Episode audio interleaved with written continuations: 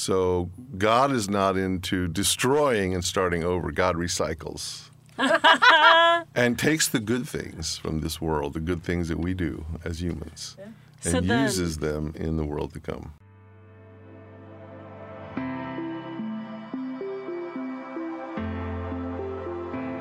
Welcome to the Enter the Bible podcast, where you can get answers or at least reflections on everything you wanted to know about the Bible but were afraid to ask. I'm Katie Langston, And I'm Kathryn Schifferdecker.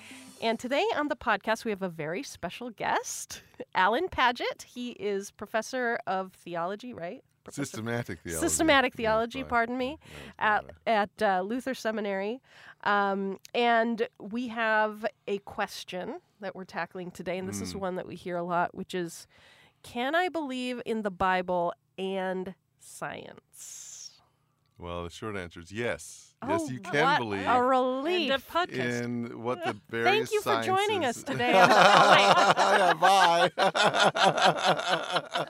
Next, I'm tired of this guy already. okay, so um, you can, and uh, I would prefer, you know, to be specific. I'd say there's various sciences that tell us things about the world, natural and social, and there's no reason not to buy their most reliable theories. You know, uh, well documented uh, factual encounters and teachings and teach believe in the holy scriptures is really Okay.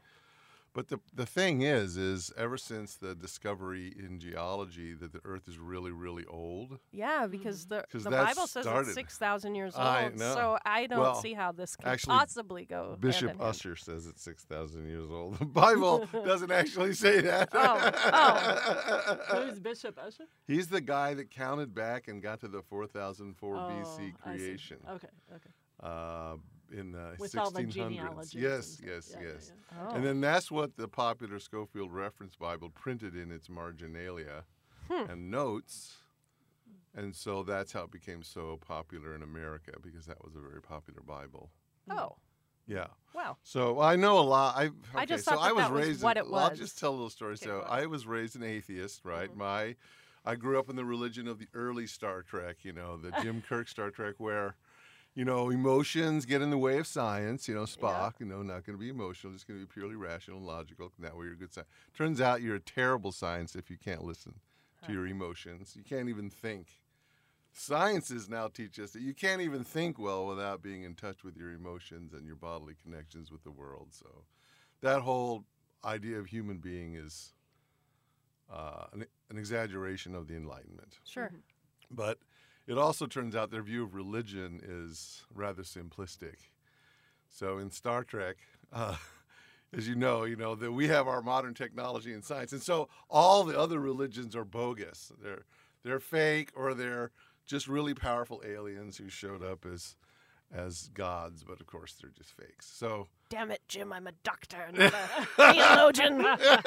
exactly. Perfect. That's perfect. So I say I was related, raised on that because that was really what I believed when I grew up. You know, people who were religious were either had a lot of psychological needs or were just dumb, or maybe ignorant. But anyway, one of those. Sure. So, uh, but That, after I that sounds about right. Yeah, that's right. A lot of people still think that, know, I unfortunately. Although I think it's a growing minority of Yeah. people in America. But so as I became a Christian and uh, realized, you know, I went into math and science and I realized, you know, there's more to reality. There's more to truth. There's more to human existence than we can discover through math and physics and engineering. Although you can discover a lot there. And I got into, I made the mistake of getting interested in Shakespeare and poetry, and for my um, my required social studies elective, I took world religions, Mm.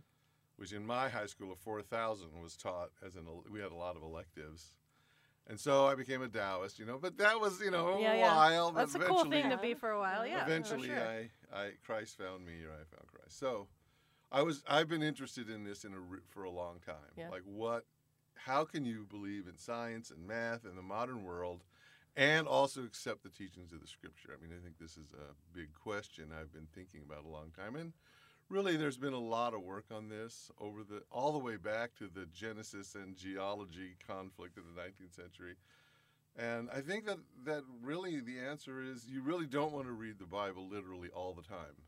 What? If if by literal you mean word for word, which is what it meant in the patristic era for someone like Augustine, right, the great North African who wrote in Latin, Mhm. right? He writes a commentary on Genesis and it's translated as literal. But what he meant is ad literatum, you know, you pay attention to the words and what they actually say. Right. That's fine. Sure. Yeah. Because Aug- you open to the first page of Augustine where he interprets Genesis and it's symbolic interpretation all over the place. Yeah. yeah, So he doesn't mean literal in the sense of not figurative. Yeah. Uh, Plain, no figures of speech, no analogies, no metaphors, no symbolic meanings. The Bible's full of those. It's ridiculous. It, any academic study of the Bible is going to show you.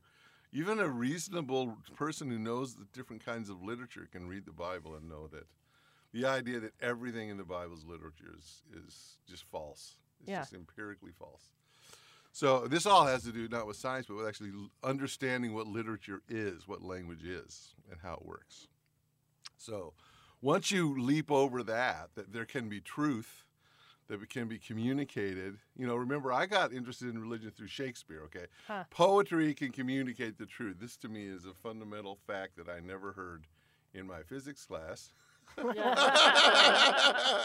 or even in cellular biology, you know, Uh-huh. or even sociology, which we always thought of as a kind of eh, maybe science, science. science, Kind science, of science. Yeah. sort of.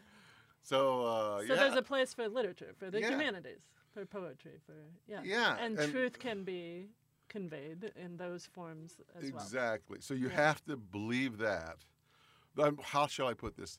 The so-called conflict between science and scripture taught me that. If n and I thought I, I believed it anyway, but you can learn it by studying that and figuring out what the Bible actually is as a document written by humans in human language.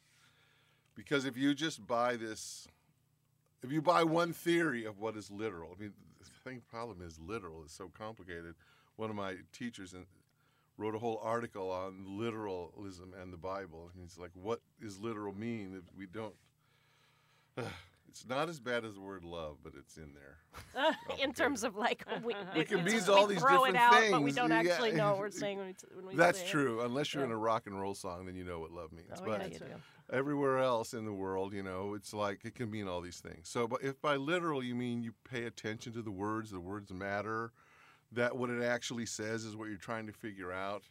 The thing is, many times in the Bible, what it actually says is not literal in another sense of the word, namely, not some kind of trope or figure of speech, or met, you know, like metaphor, symbol, analogy, similes, all these other ones. So, so how did we get to like how did we get here, right? Like you're just saying Augustine read the scripture and understood that say Genesis was metaphorical in many ways or you know, like I don't know, you look back at Origen or I mean th- Yeah. throughout the history Sure. of biblical Aquinas. interpretation. Yeah, like Guys. they've, you know, th- th- this feels to me like a pretty recent problem actually. And and and Well, how did we get here? And It begins with the reformers like Luther using symbolic interpretation, but complaining loudly about analogy. okay. So, I mean, Luther can say that, you know, the backside of God that Moses sees in Exodus 33 as he passes, right? Yeah. So, you know, the God puts his hand, he can't see his face, but he can see his backside. Yeah. That the derriere Dei, the backside of God, is actually the cross. Whoa! For Luther, like, surprise. Yeah, so, yeah. I mean, that is uh, symbolic, allegorical interpretation. But he, what they complained about is what the Catholics were doing with all these symbolizations. And okay. so in the Reformation, it was like, let's pay attention to the actual words. I'm for that. Yeah. But neither Calvin nor Luther interpreted the whole Bible in a literal sense. Uh, the modernist Americans, fundamentalist sense of literal, which means no figures of speech. Right. Yeah. Yeah. Yeah. No, they didn't make that mistake. They knew too much, you know.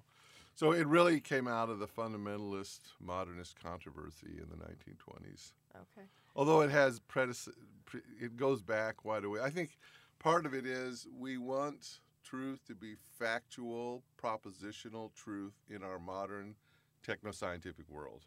Yeah. And so for a text, a book, to have factual, propositional truth. It has you need to read it literally. Yeah. You know, propositions are not metaphors. I mean, metaphors. Right. Yeah. The, the relationship between metaphor meaning and a propositional truth is very complicated. Let's just put it that way.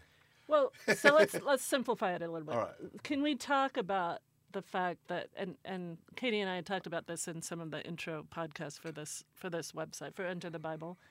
Um, that that the Bible has different forms of literature in it, right? It has different genres. Yes. And and often the text that that people go to when they talk about this debate between faith and science is Genesis, right? The, And Yes. the creation narrative. Yes. That's where we talked about that a little earlier, right? This Right. idea of the six thousand year old Earth or whatever. Right. Um, so, so I, I just want to be clear. I think that there are um, historical things in Scripture, right? It's not Oh, all no, metaphor. that's it's not all important. right. That's important to say. I and there's propositions in Scripture. and there's propositional there are. truths There's in Scripture as well. Yeah, yeah. sentences, Yeah. ordinary. Don Carson is right. There are propositions in Scripture. Yeah, so it's not that all of Scripture is is whatever myth or metaphor or whatever. No, no, that's but when simple. but when we're talking and and i would say you know the the prime example here is that that that, that as paul says if the resurrection if christ was not raised then we are of all people most to be pitied right that that's not a metaphor the resurrection is not a metaphor Some instance. scholars would like to interpret it as a metaphor, but in the New Testament, it is an actual past real event. exactly exactly I'm not going to raise up the question is it historical, but So it's a past not- real event Right. that happened in space and time to the body of Jesus. so so And i just want to be clear that we're not saying everything's myth right we're No, no, saying no, no. that that different parts of the bible are to be read differently and are Right. meant to be read differently But Kathryn, Right. I want something to What? be all one way or all another way, and I don't like it when there's when it's complex And or then who decides difficult. whether Yes. it is? I just yeah, yeah. want I just want it to be super clear yeah and like really obvious so that I don't have to struggle with anything at all. That's what I want. So this this goes back to, to our metaphor or analogy Yeah. of scripture as a library, Right. right? A collection like of a different library. kinds of Simile. books, or a newspaper or something like that, right? There's different different genres, different Right. ways of reading. The types of comics are books. not the, the front comics are not the front page Yeah, or yeah, not yeah, the op-ed. yeah, Yeah, right. So let's let's go to Genesis though, since that is the Yeah, and the- we'll the- talk the about locus of it. Revelation too, the Okay. last book. All right. Because there's conflict in science, both in the origins and the predictions of the future, the promise of God in Scripture, or the cosmological extrapolations of the future of the cosmos in Yeah, yeah. astrophysics. So let's start with Genesis and move to Revelation. What Fine. what would you say to someone who uh, Well, said it has to be a seven day creation or everything's you know if if it's not a seven day creation then then well, I don't believe anything in Right. the it, it is Right. a seven-day creation. It says seven days. I'm Right. sorry, there's no getting around that. But um, what kind of time is it? Yeah.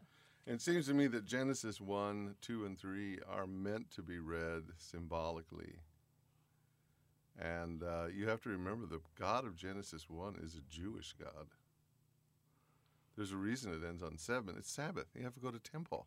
Mhm. Yeah. Even God rests on the Sabbath. Right. Time to go to temple. It's liturgical time. Right. Mhm. It's not modern scientific it's time. You Mhm. know, um, it's not that kind of time. It's time understood in a spiritual and liturgical way. Mhm. And so it's totally compatible with however old the sciences tell us the world is. It's not trying to say, this is not an engineering book that you could follow the recipe and make a world. Oh, Right. Dang it. I mean, it is it is highly symbolic.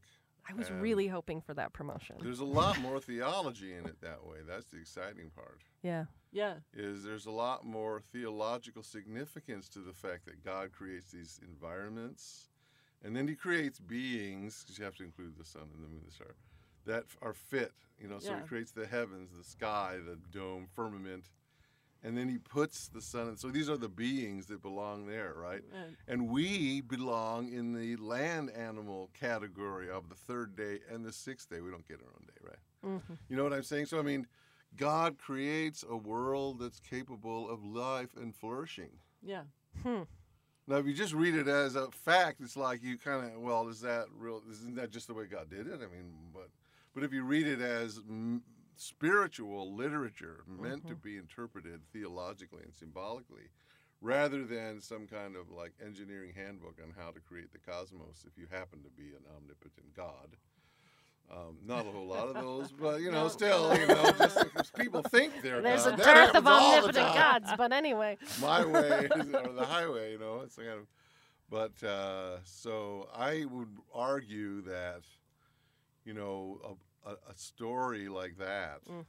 you know, where there's chaos and water and wind and all these things are happening, and I just see that as a symbolic, true symbolic narrative. Hmm. It's meant to be interpreted symbolically, just like your comic page in the newspaper is meant to be interpreted a certain way. In other words, I don't care who decides. The fact is, the literature itself tells us Right. what it is. Right. Yeah. If you listen carefully to the text instead of imposing your predetermined understanding of what has to be truth li- has to be like. Yeah. I mean, the next one is easy. I mean, you got you know talking snakes. You got the tree of immortality. You've got the tree of the knowledge of good and evil. These are not trees you can go to the nursery and buy. There's no botany book that has these trees in it. You see what I'm saying? I mean, Yeah. It's trying to say to us, not scientific, you know, Hmm. metaphorical, symbolic truth. It's still truth.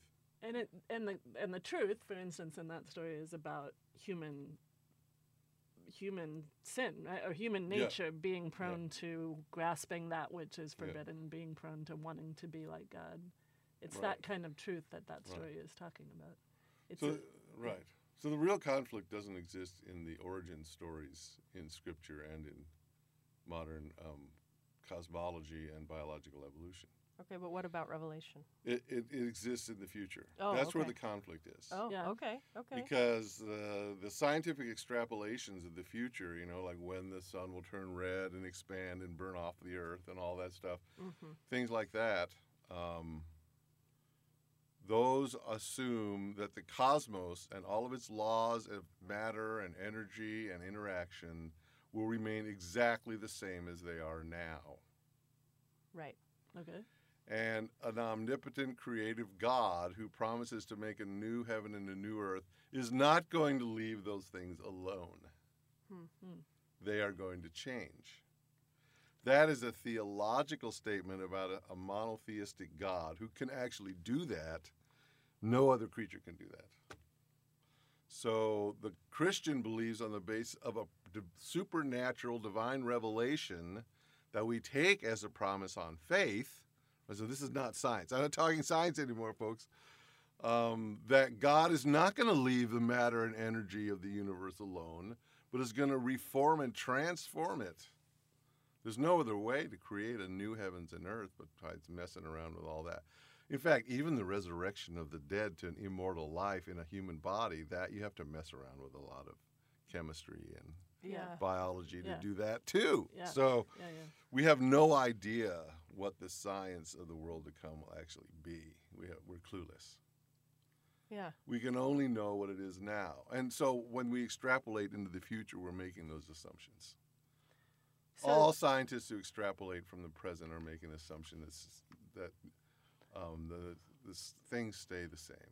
so how does a scientist or someone who believes in science believe in in this world to come, in the in the new heaven and the new earth? Is that is that not a Well, you you, well, no. I mean, there have been brilliant physicists and scientists who are Christians who believe these things, Right. But they don't believe it because they're scientists. They believe it because they're Christians. Mm-hmm. So, um, actually, I think uh, many monotheistic faiths would lead to similar conclusions about the future Mm-hmm. of the cosmos. So, you, the next question we always want to know is, well, how long will that be? We don't know. The, the apostles asked that to Jesus when he ascended back to heaven, and they, he didn't get an answer either. Yeah. like we don't know. It might be a really long. It's been two thousand years now. I think Jesus is a little late. It's taken too long. Yeah. That's my. But the that's what point is that it, we will be an earth. Like Mm. Jesus is coming back to Jerusalem. It will be an earth Heaven is not off in the sky in some weird little domain, but it's it's actually the earth transformed and renewed by God to be a paradise again. I feel like you're you're like breaking all of you're breaking my heart. First you're telling I'm me I can't like just create a world from Genesis. Then you're telling me I can't go to the nursery and buy The the tree, tree of knowledge of good and evil No. and the tree immortal of tree. life, and yeah. now you're telling me The Jerusalem, the new Jerusalem, and the streets of gold are just symbolic truths. Yeah, they Oh are. my gosh. There's Oh, no I- book more symbolic than the Book of Revelation. No book. I ha- I have heard you in other conversations. We've had other conversations and taught a Yeah. class together, actually, Alan, about uh, Yeah. that that includes this idea of eschatology and the new heaven and the new earth. So Eschatology to, is a fancy word for those of you. Oh, I'm Oh, sorry. thank I'm sorry. I'm sorry. Eschatology is The- about the end times. That's the the- doctrine the of Christian end of hope, things, I like right, to call exactly. it. It's, Yeah, it's yeah. what, what we hope on based on God's Right. Mm-hmm. promises for the future. So what I want you to, to talk about for just a minute, and I know Mm. we don't have a lot of time, but yeah, Not for these This- questions, we don't. I know, I know. This would be a, a whole, yeah, uh, Yeah. other podcast. But Mm. I do uh, love your insight about the New Jerusalem, right, and the city and our part in that. Mm. Oh, Would you right. mind saying yeah.